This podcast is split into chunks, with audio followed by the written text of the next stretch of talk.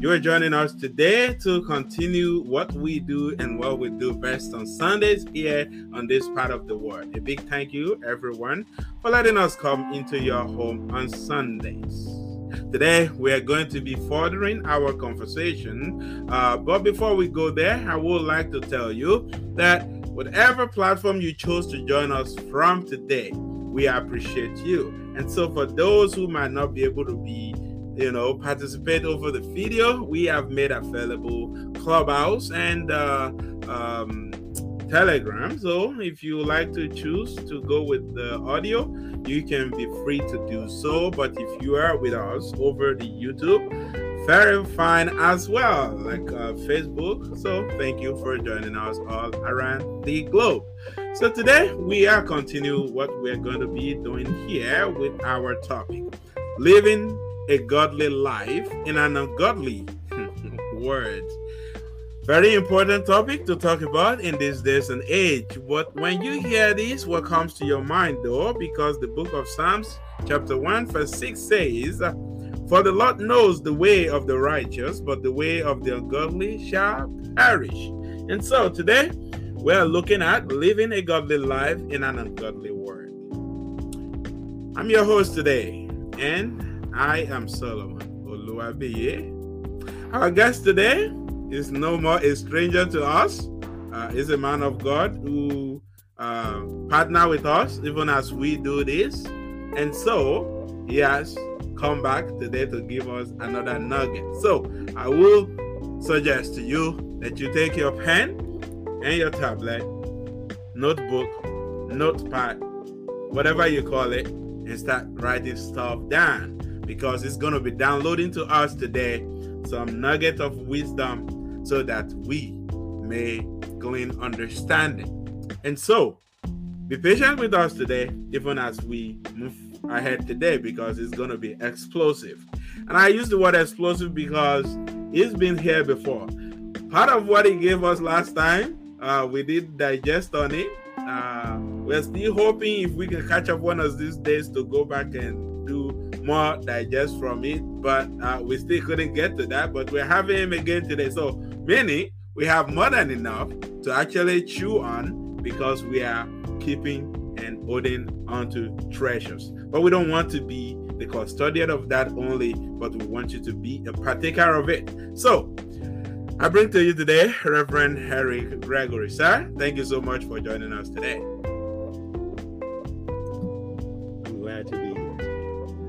All right, very good. So, we are looking at living a godly life in an ungodly world.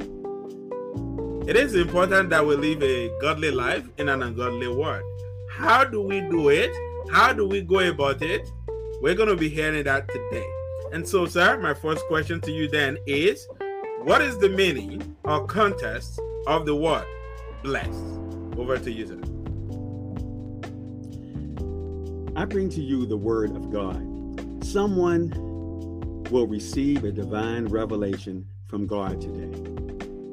Let us pray. Father God, thank you for the opportunity to speak to your people. Remove anything from me that is not right right now, so that you may be glorified. Let the words of my mouth and the meditation of my heart be acceptable in thy sight. O Lord, my strength and my redeemer. You know, the Holy Spirit gave me six verses to discuss with you in providing uh, the understanding of, of uh, choosing of the two ways you can live in this earthly realm godly or ungodly. This psalm sets the agenda for the Psalter through its identification of the way of the righteous and the way of the wicked, as well as their respective fates. Today, we will take a look in the Bible in the book of Psalms.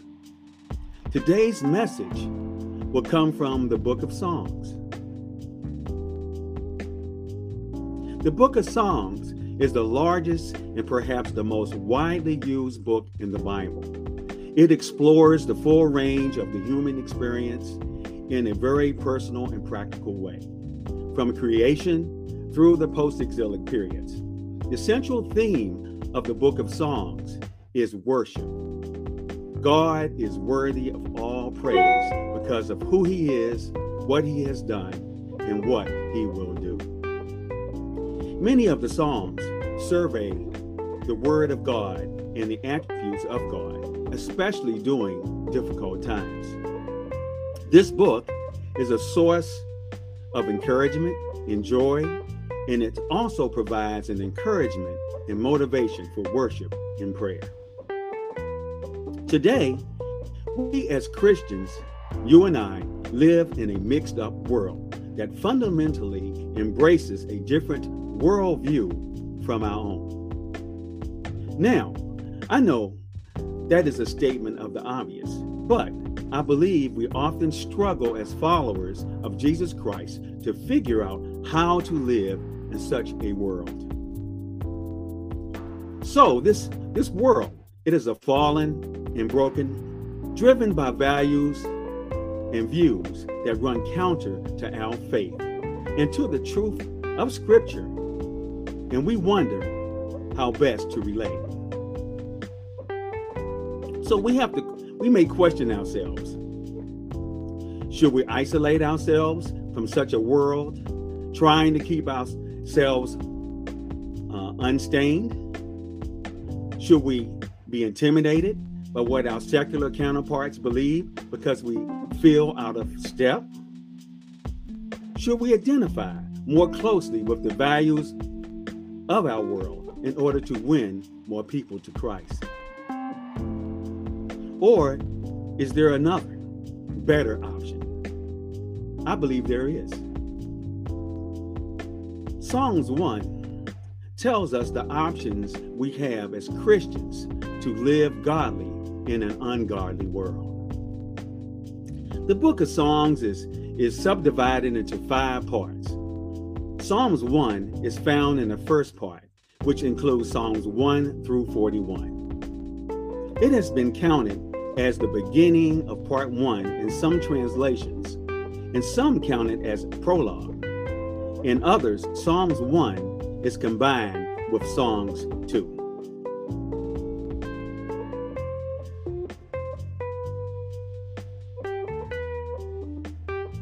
Please open your Bibles to Psalms chapter 1, verses 1 through 6.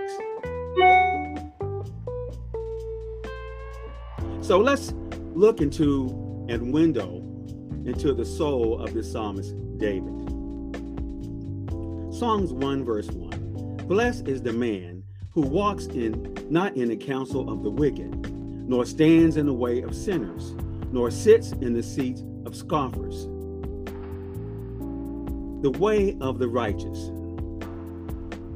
What what the righteous man does not do here. So here in verse 1 it says, Blessed is the man who walks not in the counsel of the ungodly, nor stands in the path of sinners, nor sits in the seat of the scornful.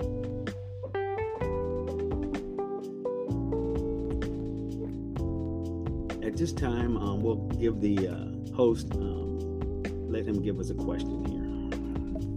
All right, so thank you so much, sir. Very important right there.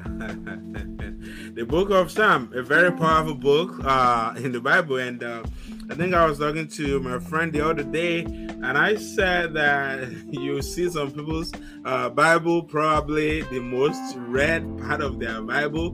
Maybe I could be wrong. Uh, it's likely to be the book of Psalms. That is to say, the book of Psalms it's a very powerful book. Now, no other books in the Bible that you will say is not powerful. Of course, all, I mean, after all, the Bible says all scriptures are written, you know, for our purposes. So they are good for us because it teaches us uh, the judgment of God, it teaches us the wisdom of God, it teaches us how to praise And so the book of Psalm, indeed, is a book uh, of praise. So, but first, so much. Thank you, sir. We are driven by value contrary to our faith. What an important point right there. Well, that begs my next question that says, What are the characteristics of godly man if we are living in an uh, ungodly world?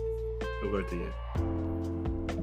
Okay. Um, speaking um, on this, um, I would like to um, first address what is the meaning of, of the word blessed. And uh, the adjective here is um, basically blessed means to um, be made holy and consecrated. Now, blessed is the man or the woman. Um, blessed translates to the Hebrew word Esher, which has the idea of happiness and contentment. Esher comes from the Hebrew word Asher, which has its roots means to be straight or to be right. I say to be upright, just, on the square, straightforward. Blessed is the man or woman who speaks of the happiness, the blessedness, the contentment in the life of the man or woman who is right or straight with God. The righteous man or woman will be blessed. A happy man and woman will definitely be blessed. Commentators say that blessed means supremely happy or fulfilled. In fact, in Hebrew, the word is actually plural, which denotes either the multiplicity or blessing or in the intensification of them. The scripture didn't say, Blessed is the king, blessed is the scholar, blessed is the rich, but blessed is the man or woman. This blessedness is as attainable by the poor, the forgotten, and the obscure, as by those whose names figure in history and are trumpeted by fame. So, therefore, we must take a position of righteousness. Righteousness is given and not earned. Righteousness is given to you by God's grace and not earned through your right action. Righteousness is a position given to you and not a result of an action done by you. Righteousness means you are right with God because of your faith in Jesus' death on the cross. You have been saved by grace through faith Ephesians 2 and 8. It has nothing to do with your right action. You are right with God because, in God's eyes, Jesus was your rightful payment for the sin, debt you owe God. Jesus paid a debt he never owed because you owed a debt, debt which you could never pay. Jesus paid your salvation and you got the benefits.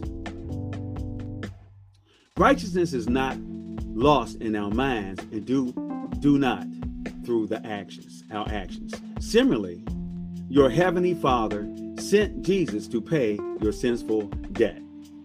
You are therefore made right with God, and your sin can't remove your rightful position before God because it has nothing to do with how good you are or but how good Jesus' sacrifice for you is.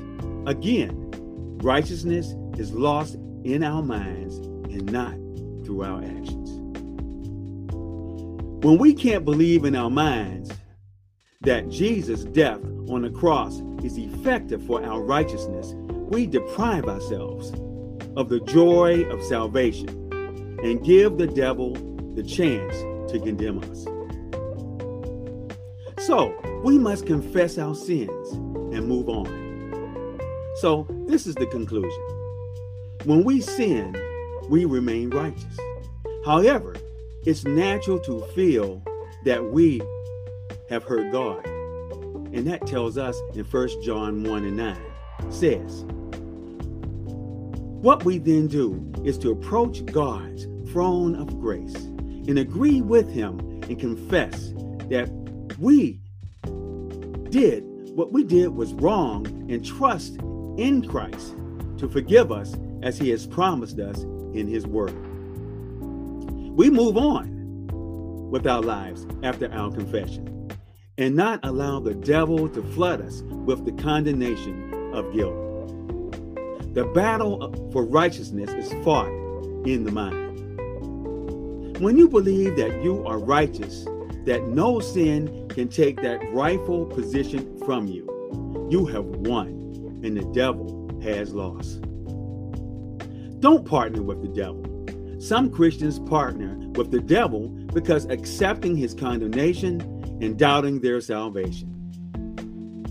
If you choose to partner with someone, I will urge you to partner with the Holy Spirit instead.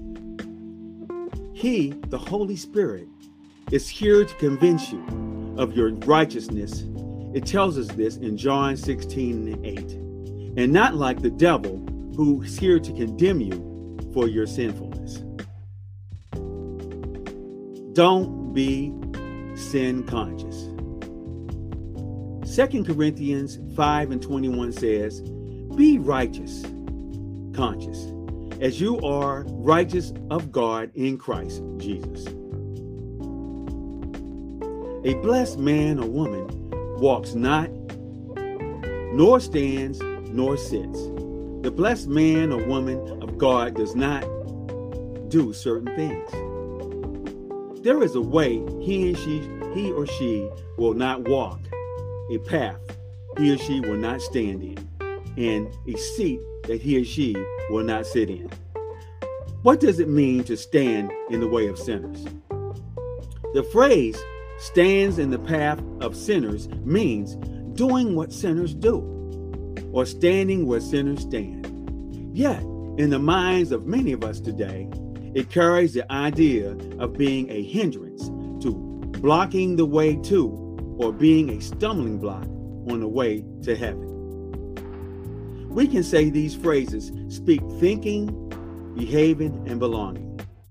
The righteous man and woman and the, uh, and the ungodly man and woman are different in how they think, how they behave, and whom they belong. Well, what's the difference between the two? The word says you can't serve two masters. You will love one and hate the other. Let's elaborate. Righteous, godly men.